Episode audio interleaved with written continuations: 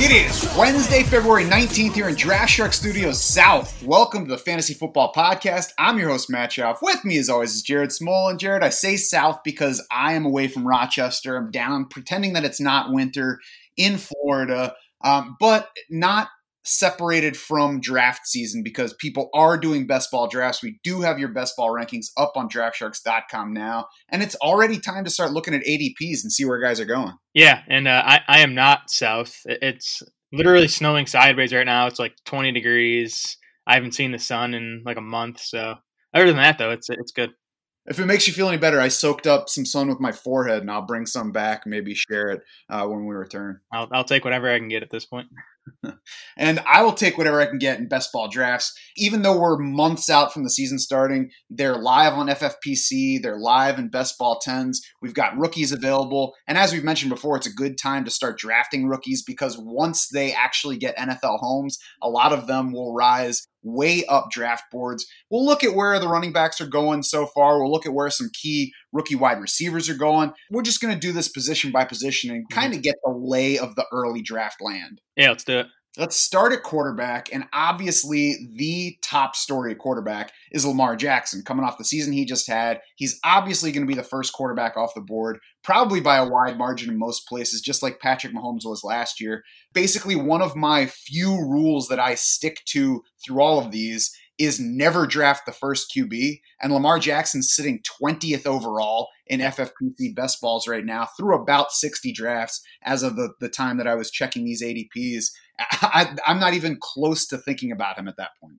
No, last year I ended up taking a decent amount of Patrick Mahomes. And, you know, when I took him, it was in like the fifth round. Um, I'm honestly surprised to see Lamar Jackson going this high at this point in drafting season because, you know, folks drafting now tend to be sharp. Um, yeah, I think if, if anything, you could see Lamar Jackson climb even higher, like in your home league drafts when we get into August. But um, yeah, it, it would need to be fourth or fifth round before I would start to consider Lamar Jackson.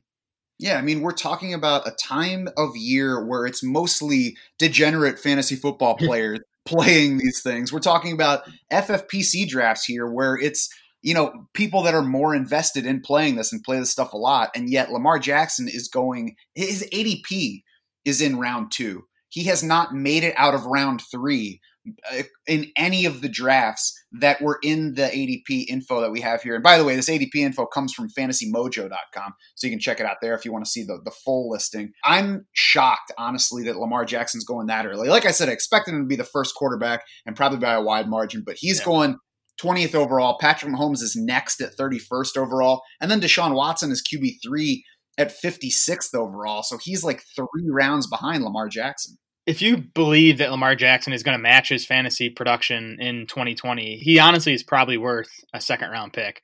I don't expect him to match it. For one, it was a record setting season on the ground for Lamar Jackson as a quarterback. Maybe he repeats it. I mean, I'm not going to sit here and say he can't because he is, I think, a, completely different player than we've ever seen in the NFL. But what I had sort of overlooked during the season is that Jackson finished with a 9.0% passing touchdown rate. That's second highest among 731 seasons of 400 plus pass attempts since the NFL merger in 1970. So even if you expect him to repeat his rushing production, I think he's a, a very safe bet to see some regression in the passing touchdown department in 2020. Yeah. And I mean, you know, we're just talking about odds here basically and odds are that he does not pay off versus the rest of the QB field going that early in the draft. You know, Lamar Jackson was a league winner this past year, but he also was that as a you know like QB 16 or even right. later in drafts. So that I, it, every year we get guys like this. Patrick Mahomes was like QB 11, QB 12. So we get these players who jump to the top of the QB board and just dominate the field. And it, it's not an argument for drafting that guy first the next year. It's an argument for drafting guys in that range of bottom of QB1 territory to like midway through QB2, finding the one that is the breakout star the next year. And really, more likely, just taking two guys in that range who are going to make you just fine at quarterback throughout the season. Right, and I think for, in best ball specifically, these you know elite quarterbacks have a bit less value than they do in your lineup setting leagues because you know Lamar Jackson's floor was was nice to have in lineup setting leagues last year, but in best ball again, you know, like you said, taking two, usually three of these, you know, later round guys can can really give you similar production for for much less cost. And he's just not likely to have the monster numbers that he put up this past season. But, you know, we'll see. So if we're not drafting Lamar Jackson, like I said, Patrick Mahomes is second. His ADP mm-hmm. is still in the middle of round three. Deshaun Watson is in round five. Kyler Murray is QB4. Hmm. He's 77th overall going anywhere in the round five to round eight range. For me, I, I, like Kyler Murray. I think his ceiling is high. I think QB4 is way too high for him at this point, especially when you consider that he is ahead of Russell Wilson and Dak Prescott in QB ADP. Yeah, and I don't want to say QB four is Murray's ceiling because you know with his rushing ability, you know maybe he does jump into the top two in 2020. But yeah, I was disappointed to see how early he's going. He's a guy I am excited about. You know, I do expect him to take a step forward, especially if Arizona adds some more weapons for him this coming season. But there's not a lot of profit potential at that price tag. For me, the most likely starting point is Russell Wilson, Dak Prescott. They're 83rd, yeah. 84th overall among all players. Uh, there are 10 more quarterbacks within the next 25 players in that range. So, really, that's when a lot of drafters seem to be looking to fill their QB spots. I'm happy taking two guys in that range. I, I mean, I, I, could see if Deshaun Watson makes it to round six, and I don't like what else is there because we'll get to what's going to be available at wide receiver in that range. I could see mm-hmm. taking Deshaun Watson in round six, but more likely I'm looking at Russell Wilson, Dak Prescott, and the other guys in that range. Yeah, D- Dak Prescott's sort of the first guy that appeals to me at these price tags, and it's interesting in these FFPC best ball leagues because there's always a massive quarterback around, like somewhere between rounds 9 and 12. So by round 12, you usually need to have at least two locked in starters. So taking Dak, you know, say in the eighth round, you almost get ahead of that run, which might present more value than, you know, being forced into taking, you know, someone a couple rounds later just because you need to make sure you lock up a quarterback. So Dak, someone I'm definitely interested in. Who else do you like in that range? Like we're talking rounds 8 to 11 if you're drafting one or two guys there my early targets based on ADP, and these guys do tend to you know, fluctuate all over the board, especially this early in drafting season. Carson Wentz right now is at quarterback 11 in ADP. He was a guy we were high on coming into last season. Felt disappointing, and, and, you know largely because all the injuries that Philly dealt with at the wide receiver spot primarily. Carson Wentz still finished quarterback eight last year. You know, throwing to guys like Greg Ward and Boston Scott by the end of the season. So he gets a healthy DeSean Jackson back, hopefully in 2020. We'll see what else they add to, to the position. But I think Carson Wentz at quarterback 11, there's big profit potential with him. Jared Goff is at quarterback 16.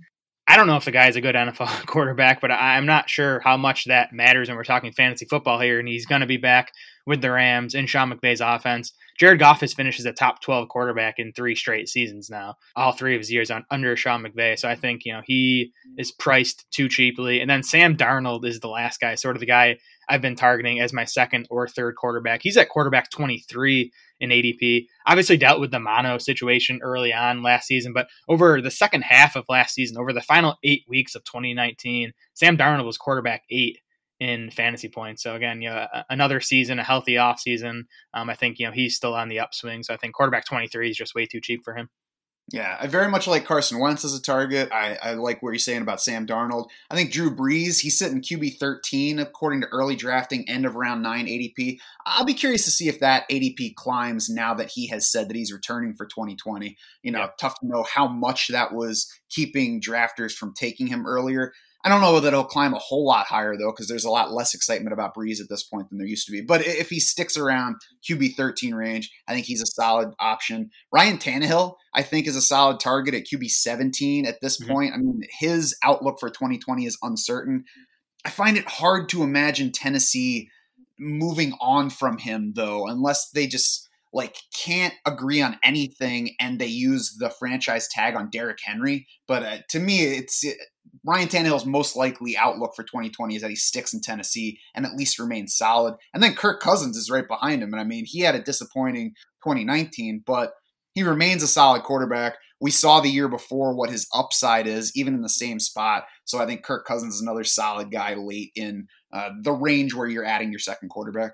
Yeah, definitely. I can't argue with any of those guys. I mean, Brees, I think, would be my favorite among those three others you mentioned. You know, Brees in his 10 full games last season was the second highest scoring fantasy quarterback behind only Lamar Jackson. Uh, you know, he, he remains much, much, much more productive at home. But, you know, that I think, especially in, in best ball, when you can just take those big games when Brees is at home, makes him worthwhile. Tannehill and Cousins don't really excite me, but I think they're the reasons why you wait at quarterback and you grab, you know, a few of these guys in rounds 10, 11, 12, and, and you'll be fine at the position. Mm-hmm. And, you know, quote unquote, waiting on quarterback doesn't mean that you have to wait for your first guy and then wait again for your second. You can, yeah. there's nothing wrong with taking quarterback in round nine and 10 back to back, and then you're set at that position.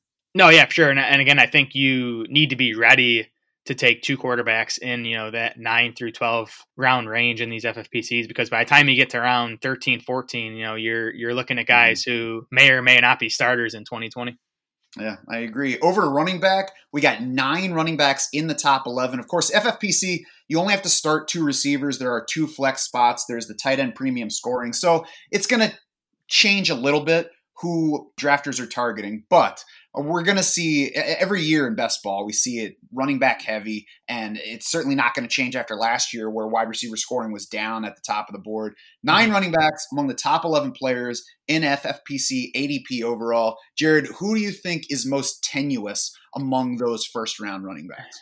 Yeah, and I don't have any major issue with any of these guys because I, I do still like getting as many of these workhorse running backs as I can early on in best ball drafts. But the one guy I'm probably staying away from at his current price is Derrick Henry. He's the sixth running back off the board right now. He's going at 108. Um, that's two or three spots higher than I would take him. And it's really just the lack of receiving production still. You know, Henry last year was obviously awesome, but he did it on just 18 catches. Henry became just the third running back in the last five years to finish as a running back one on fewer than 25 catches. Now, maybe – Henry's passing game role grows in 2020. I think there's a chance Dion Lewis has gone from Tennessee. That would obviously help. But I think you're banking on that happening, his passing game role growing if you think he's going to finish, you know, as a top 10 running back again. And there's just guys going behind him, like a Joe Mixon, for example, that I just think are a lot safer because of their pass catching role. Yeah, I'm fine with Derrick Henry in his in this range though because of his uh, the boom that goes along with the bust potential here. You know, more receptions would raise that floor, but I think he has as much boom as anyone. Nine top nine finishes last season among his 15 mm-hmm. games, including six finishes in the top four at the position. His other six games were all outside the top 20. That included four outside the top 24. So if he wasn't giving you big numbers, he was giving you small numbers. Uh, the, the low mm-hmm. receptions are directly tied to that. I would be surprised if Dion Lewis is still on this team. He's got like a $5 million cap number, and the dead cap comes way down this year if he does get cut. For Derrick Henry's outlook, I would guess at this point that he's a Tennessee Titan this fall, whether it's long term deal or franchise tag.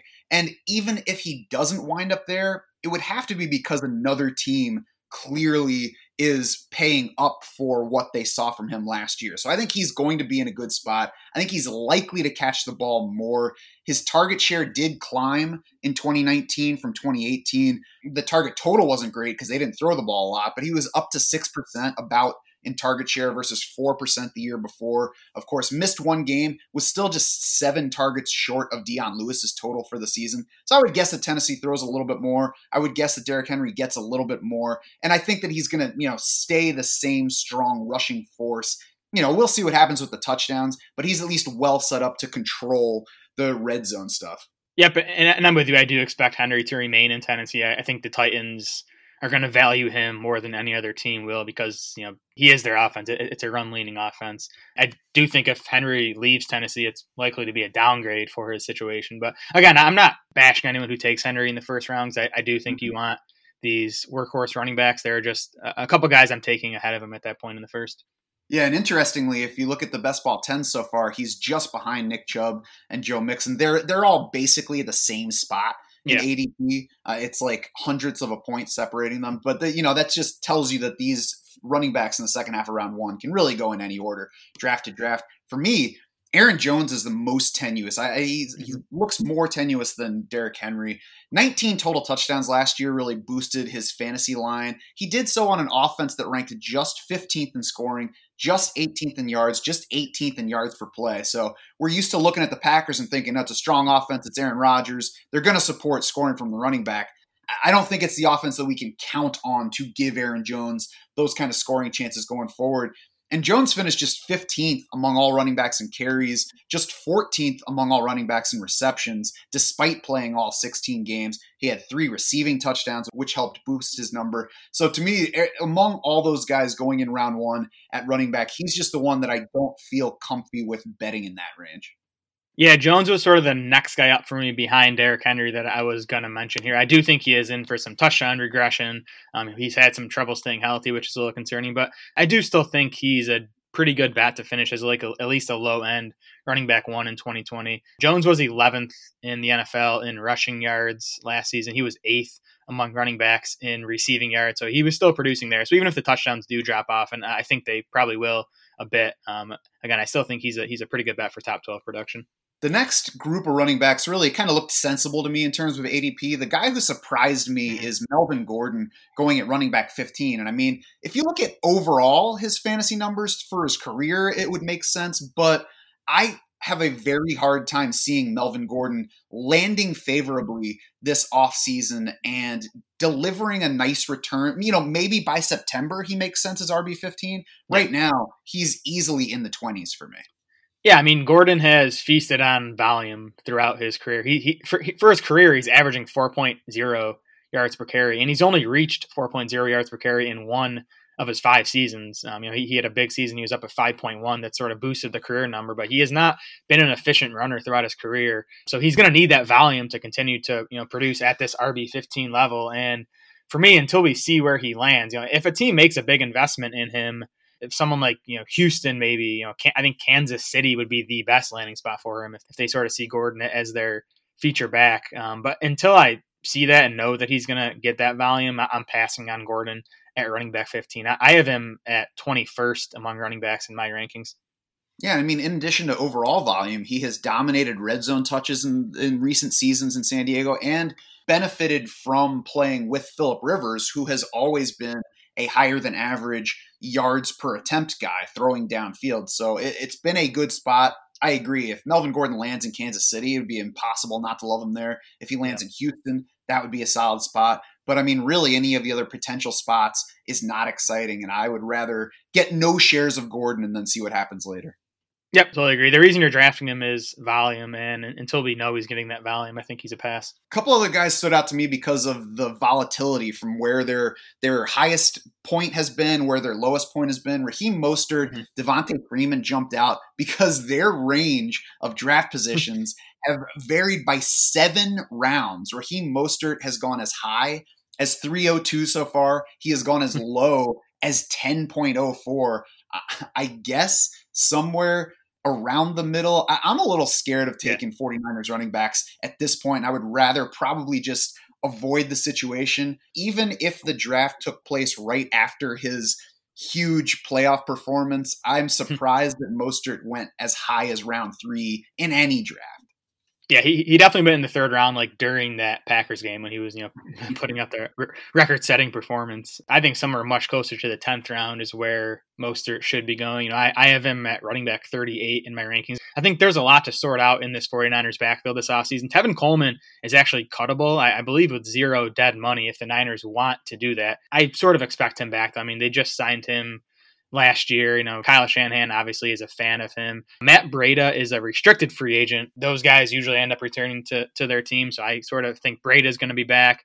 Jerick McKinnon is still hanging around. I mean, I don't, I don't, even know if his name is worth mentioning at this point, but mm-hmm. you know, there's a possibility if he's healthy, he's part of the mix. So and it's Kyle Shanahan. I don't think he's going to, you know, make Mostert this 300 touch guy in 2020. So yeah, at, you know his ADP, his average draft position is in the sixth round. At that price, I'm passing. You know, if he gets into the ninth or tenth, I might be interested. Yeah, I mean maybe even in round eight, depending on what's there and what I have, I could see taking a shot. Because even if he's not a, running back we can count on for touches with the Niners. We, we know that Kyle Shanahan running backs are good assets to have when we can yeah. just take their uh, you know high point games. I'll be surprised if Breida's back. Their usage with him late in the season hmm. suggests mm-hmm. that they don't really think he's that much of an asset anymore. But you know that's the thing in San Francisco right now is we'll see how this whole backfield gets sorted out. Yeah, and just for comparison, the, the two running backs going right behind Mostert and ADP, David Montgomery and Damien Williams. I like both those guys over Mostert. I mean, Montgomery, maybe you're not excited about him. He wasn't efficient as a rookie, but I do still think he's pretty much locked in as Chicago's lead back in 2020. So that gives us some safety. And then Damien Williams, kind of in the same boat as Mostert, where we think he's his team's lead back going into this coming season. Maybe they add something else and Williams, you know, drops down the depth chart. But I think Williams – if he does hang on to that lead role, has even more upside than Mostert does as the Niners lead back. Yeah, and Damien Williams is now going where he should have last year, and he would I think he's a good value at this yeah. point in the draft. And I agree. I dislike David Montgomery. I have since he entered the draft, but I think when you're picking running backs at this point, you should be leaning toward a guy that you can feel pretty certain is going to be leading right. his backfield in touches, and that's clearly David Montgomery. I'm honestly surprised he's not going higher than this. Yeah, me too. I I think he's a, he's a nice floor play right now for best balls as like your running back three or four. Devonta Freeman, I, I don't think I'm picking at all unless he gets yeah. to like round nine. I'm surprised that he has gone as early as round three, has gone as late as round 10. Mm-hmm. Uh, he's just looks like a guy that hit his cliff last year. I think yeah. he's done.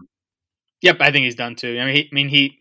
It's, it's funny to say because he, he only turns 28 in March, but um, I mean, all the all the numbers sort of say this guy is done. Career low, 3.6 yards per carry last year. Freeman finished dead last in Pro Football Focus's rushing grades among 45 running backs with 100 plus carries last season. He was 40th among those 45 running backs in elusive rating. And, you know, we've already heard this offseason talk of the Falcons potentially cutting Devonta Freeman. That would save them 3.5 million in cap space. So his price tag is obviously deflated from where it's been even last year, but he's a guy I'm just sort of crossing off my cheat sheet at this point. Yeah, absolutely. Especially because you get into this range and you can just take the one of the rookies who have a much higher ceiling, even though we don't know where they're going to land. And, you know, maybe you end up picking Darrell Henderson, who lands in the wrong spot and has a garbage rookie season for fantasy. But I, I, mean, at this point, these are much better investments. And the rookie running backs are not going in unreasonable ranges. So we've got DeAndre Swift is going first among them. He's at RB20 in FFPC ADP right now. Jonathan Taylor, RB24. J.K. Dobbins, RB26. Cam Akers, RB35. Clyde Edwards Helaire, RB39. And if you look at best ball 10s, Edward Helaire is ahead of Cam Akers, but all these guys are likely to be available somewhere in the range of round four to like round seven. Yeah, and we see this every year with these rookie running backs, especially. I think, you know, folks just aren't super familiar with them.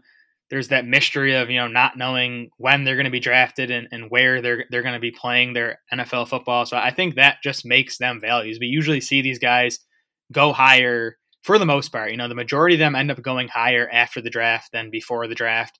To me, you know, DeAndre Swift, Jonathan Taylor, J.K. Dobbins, those guys all have a chance to go in the first round of the NFL draft. And I think I'd be surprised if they fall out of the first two rounds. And, you know, a team that spends a first one of their first two picks on a running back, that guy is very likely going to be their lead back right away. So I think I think Swift and especially Taylor and Dobbins, you know, like you said, at running back 24 for Taylor, running back 26 for J.K. Dobbins. Um, I think those guys specifically are nice values right now. Yeah, and we've even seen Taylor and Dobbins work as workhorses in the Big Ten, uh, especially when they're making it consistently into round four and could be available in round five or six. I mean, I could see taking either Taylor or Dobbins in every draft and taking maybe both of them in some of the drafts.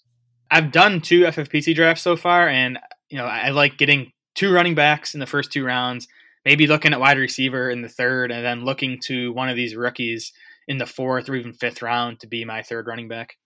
And really, th- this group and then what else is around them kind of makes this look like a running back sweet spot to me, where I'm fine with taking Travis Kelce early uh, and waiting on running back, getting maybe one in the first two rounds, and mm-hmm. then grabbing another two in this range. So running back 20 to running back 32 by the ADP that I was looking at this week on Fantasy Mojo, rounds four to six range. We're talking about DeAndre Swift as the high point here, Derrius Guice as the low point, 69th overall, running back 32.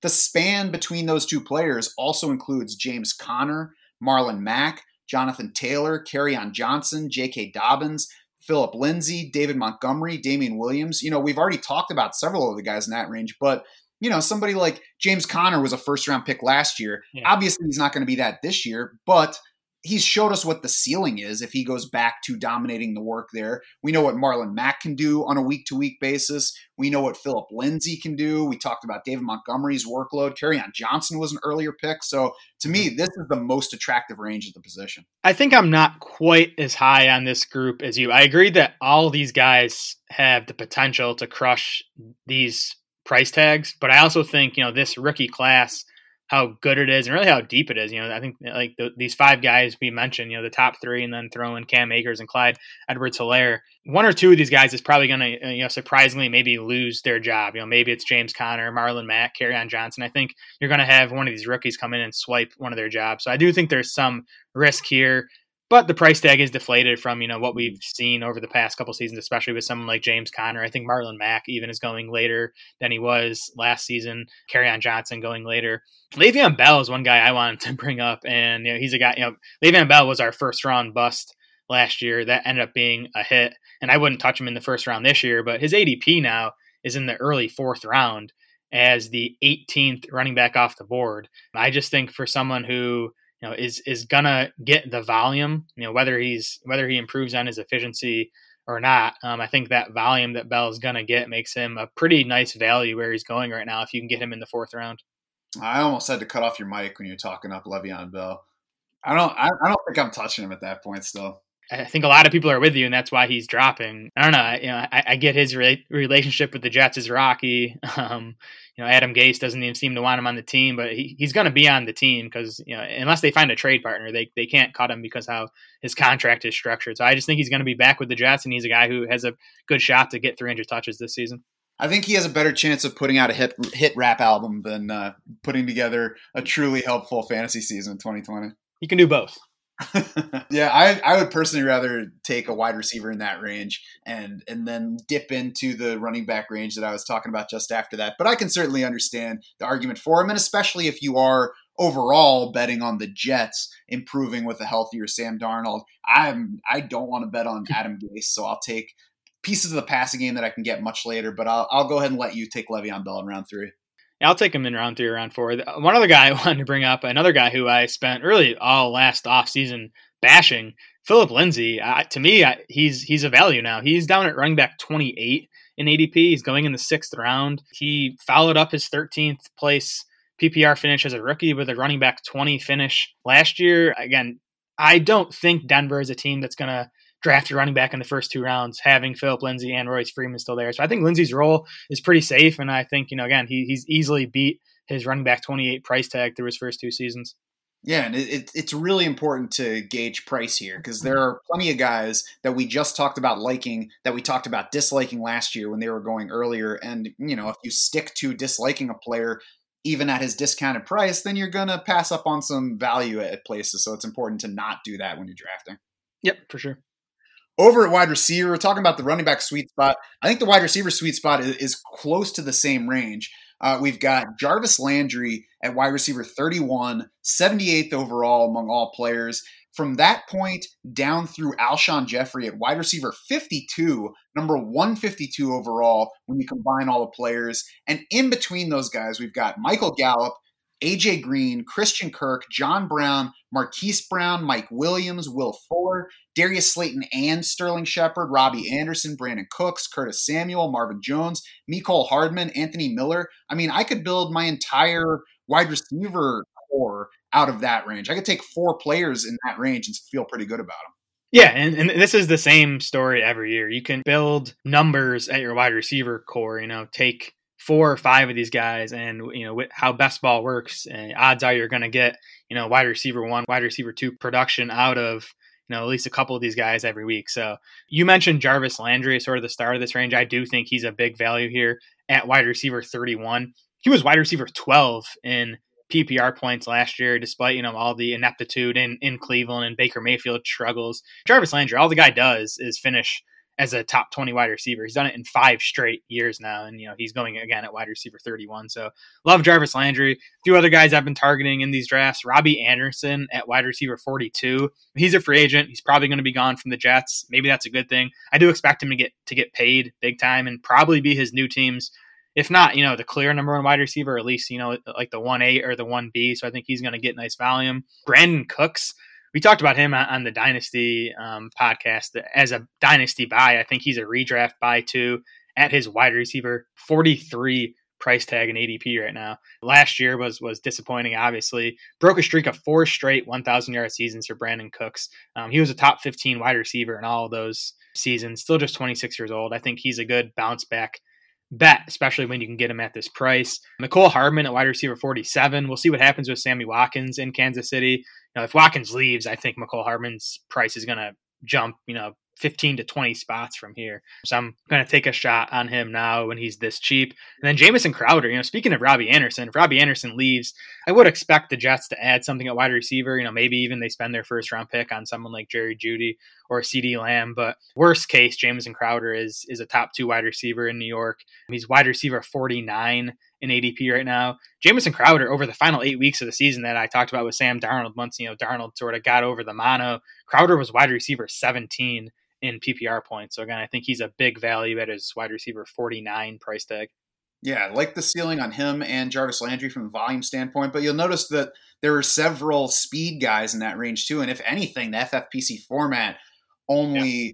raises the value of these kind of deep ball driven, you know, high ceiling guys because you only need two wide receiver starters every week. Obviously, there you'll get more of the guys into the flex spots, but you only need two wide receivers. So the ceiling weeks get even more important and, and even gain a little bit of value here. So you like these guys in the middle of the draft, even if they're going to give you low floor lots of times, they will give you those ceiling weeks with the big plays.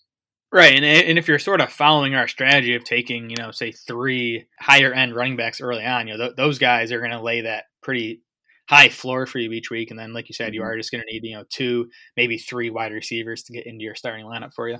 And if you are drafting FFPC, then taking one of those early tight ends that will help with right. the floor. Travis Kelce, George Kittle. Um, you know, we'll get more into specific names, but it yep. makes it easier to take those guys earlier in the draft.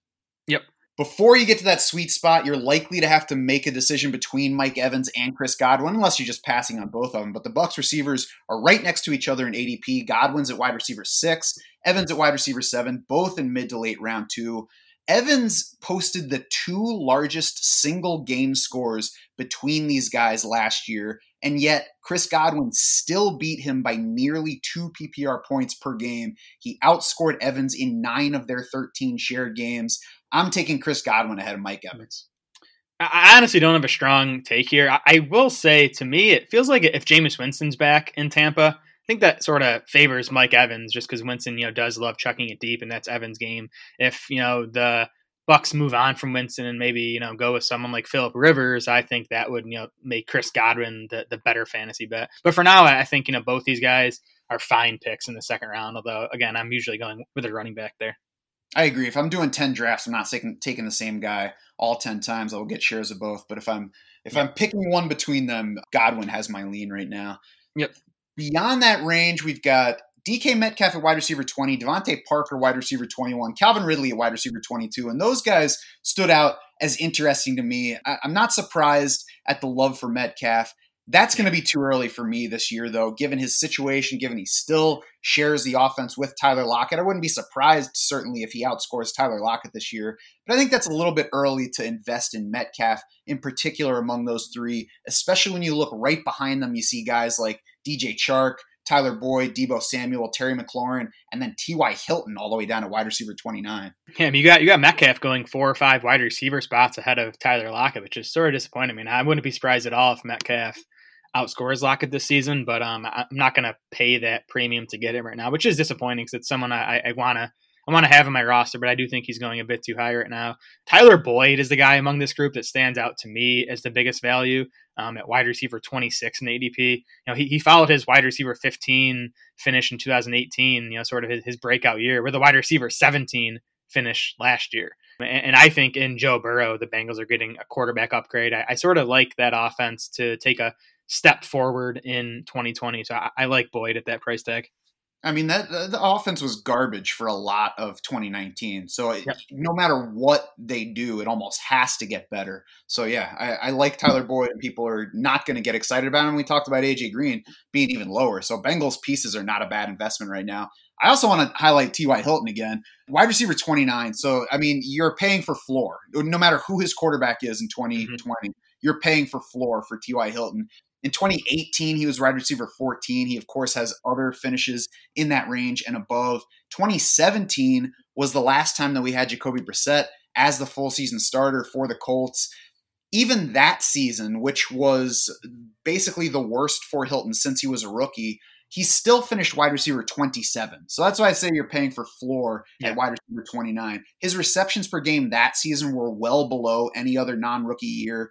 And last year, T.Y. Hilton's receptions per game were up from the 3.6 in that 2017 season to four and a half with Jacoby Brissett. He did post a career low in yards per target, but he also posted a career high in catch rate. So we're probably not going to get as much deep stuff from T.Y. Hilton, as many yards per catch as we got used to with Andrew Luck if Jacoby Brissett is still the quarterback. But we'll get efficiency from him. We'll get scoring opportunities for him. We'll get a good player whose ceiling is way above um, mid to low wide receiver three range. And, you know, if we do get a quarterback upgrade over Jacoby Brissett, then mm-hmm. even better. Yeah, I have some concerns with Ty. I mean, he, he turned 30 in November. He's missed eight games now over his last two seasons. So I think, you know, especially for a speed guy like him, it's possible we're st- sort of starting to see the end here. But I do think those risks are sort of baked into the price tag. And if he does bounce back and have, you know, one more big season, he could easily easily crush this price. So he's not a guy I'm like, you know, targeting aggressively. But at wide receiver 29, if, if he's sort of sitting there and is atop my rankings, I'm fine taking a shot on Ty. I feel like he's going in a range where even if you aren't excited about anything in Indy, you're like, all right, fine, I'll take T.Y. Hilton yeah. if you guys are going to make me do it. Yep, that's fair. Wookie, Wookie. So uh, Chewbacca leads the Wookie wide receiver group, but the rookie wide receivers, a group that Jared's been digging into lately, uh, obviously going to be going later than the rookie running backs. Jerry Jeudy's at wide receiver 38 overall. He's going the highest among the group. CeeDee Lamb at wide receiver 40. Henry Ruggs, wide receiver 53. And then Tee Higgins all the way down at wide receiver 60. So again, guys aren't going too high. You don't have to invest too much. Jared, what do you think of this group so far?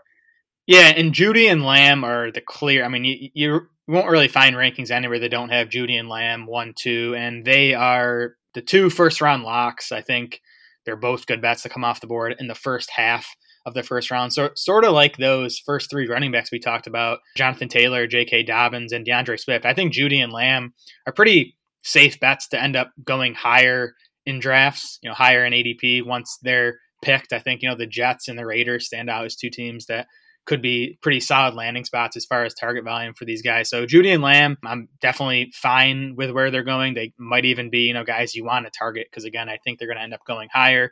Um, these other rookie wideouts, you know, they're you know Henry Ruggs is a pure speed guy. Tee Higgins from Clemson, they're, they're going late enough where they're okay. Two other guys I wanted to mention that you can usually get with like literally one of your last few picks. KJ Hamler out of Penn State is sort of like the discount Henry Ruggs to me. I think Hamler might run even faster in, in Indy, you know, in the 40 than Ruggs does. And then Bryan Edwards, if you're if you're a fan of like market share and you know guys who produce as young guys in college, Bryan Edwards out of South Carolina is going to be someone you like. So I would just jot those names down as, as uh, two wide receivers to potentially target. You know, again in like the 25th, 26th round.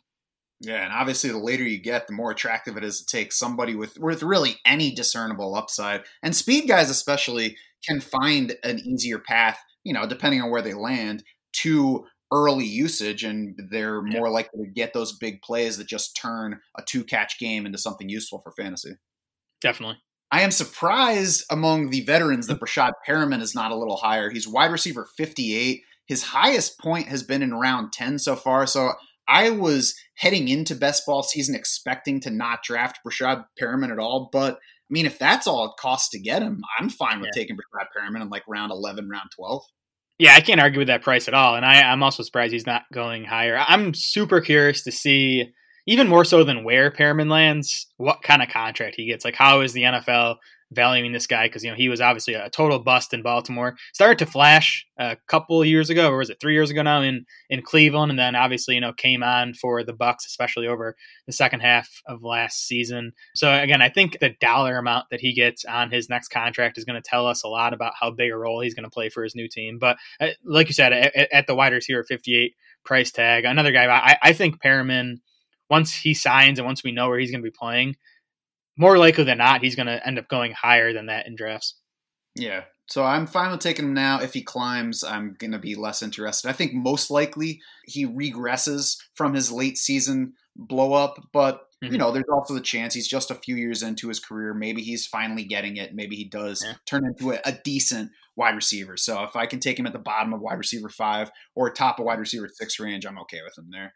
Yeah, and it is a pretty thin free agent class at wide receiver, especially if Amari Cooper ends up, you know, re-signing or, or getting the franchise tag from Dallas. Um, so, you know, that that's only going to help what Perriman garners on the open market. Over to tight end, the values, I think, you know, we all know the top guys. I don't think there's Yeah. really much sense in talking through them that much right now. The values, I think, start in the bottom of tight end one range. We've got Noah Fant at tight end 11. We've got TJ Hockenson at, t- at tight end 14. David Njoku at tight end 18. Eric Ebron and Blake Jarwin down way into tight end two range and even beyond. I think those, Eric Ebron and Blake Jarwin, are two guys that I could see taking shares of in every FFPC best ball draft at this point. This is as deep as the tight end position has been in a long time to me. And you know, in FFPC with the tight end premium scoring 1.5 PPR for tight ends, I do still like getting one of those top guys. But even even you know, if you take one of those guys, I think you want to get one or two of these, you know, third, fourth tier tight ends, these young guys that, you know, are, I think are on the ascent. Um, I like all those guys you mentioned. I would add in Mike Gesicki, who is at tight end 13 in the eighth round. Curious to hear your thoughts on him, but I, I think he's the real deal. I'm buying into him. And then Jonnu Smith at tight end 17 going in the 10th round. I think there's some volume concerns just because Tennessee is such a run heavy offense. But man, every time Jonnu Smith gets the ball, I'm impressed by him. You know, a young guy, I think, you know, his role should grow going forward. We'll see if it does, but I think he's definitely worth a shot at his current price tag. Yeah, I'm fine with both of those guys. I have trouble highlighting Gesicki if TJ Hockenson's behind him because I would much rather take Hockenson. I just think he's a better player and probably mm-hmm. In a better situation. We'll see what that Miami situation looks like heading yeah. into this season. Yep, that, that's fair. To me, Eric Ebron, there's nothing to get excited about with Eric Ebron other than the fact that he's tight end 21 in ADP right now. And that's really it for me. I mean, the guy has played like starter level snaps now for both of his teams. He is a free agent. So right. I think it's probably unlikely he lands back in Indy. But down at tight end 21, I don't care about his outlook. He, he's going to land somewhere where he has some role. And we know at the least he's an athletic guy who saw a decent amount of red zone usage with the Colts. Yeah, I think the fact that he is a free agent is what's keeping his price down right now. So we'll see where he lands. I mean, it's it's obviously a good free agent class with Hunter Henry and Austin Hooper also being available. But you know, Ebron I think is, is the clear number three there. So I, I do think wherever he ends up, he'll be signing there to play a pretty big role in the passing game. So I think he's another guy where once he signs, his price tag's probably going to climb.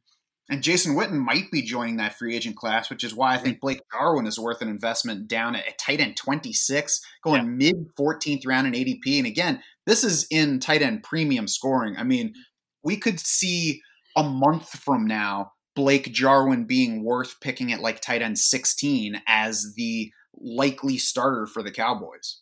Yeah, that, that, he's a great target. I, I think I think people are sleeping on him just with the the Jason Witten, you know, news not not being official yet, but it sure seems like he's not going to be back in Dallas. We'll close this out with the kickers and defenses. I mean, you have to pick them. Uh, obviously, they're not going to excite anybody, but kickers are starting to come off the board right around the round 13, round 14 turn. Harrison Butker leads that group in ADP. I would probably be more inclined to jump in on the earlier kicker picks right now in FFPC drafts because at this position, it's really going to be tough to know this early in the year who beyond like the top 10 guys is actually going to stick on their roster. Yep, I'm definitely targeting kickers before defenses in these FFPC drafts. I want three of both. You know, in the best ball in 28 rounds, you can definitely you can definitely afford to you know use six roster spots on kickers and defenses, sort of like a quarterback.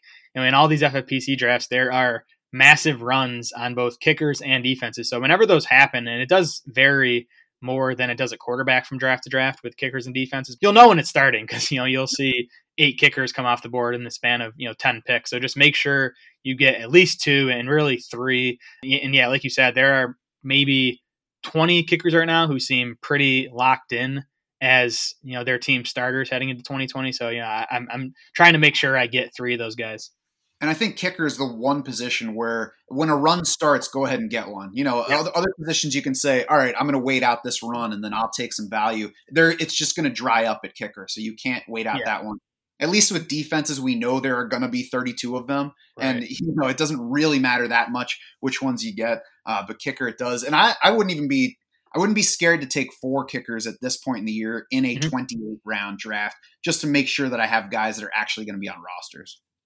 Yeah it, it makes you safer at the position. It you know takes away depth for the other teams in our league so maybe a couple of them get get left out. And, and yeah i agree like you said with defenses. You know, I, I tend to try to just make sure i lock up three but you know usually even if when you get into the 24th 25th round there's a couple stragglers at defense you know hanging around. You can you can just lock up to, to get three of them Yeah, I mean, even the bottom third of the d- team defenses are likely to give you four starting weeks throughout the year. So uh, that's that's all you're looking for is having enough to get a starter week every week. Of course, the 49ers are the top in ADP. They're going middle 15th round. That's a sensible spot. I'm never going to be the one that takes the top defense because I will let somebody else. It's it's it's not going to be the top scoring defense the next year. It just it never happens. There's never the same fantasy defense leading scoring one year and then the next year. So just wait until they start, take three of them, make sure to get three before the draft ends. Yep, that's what I do. I usually wait till you know six, seven, eight defenses are off the board, and, and then I start looking at that position.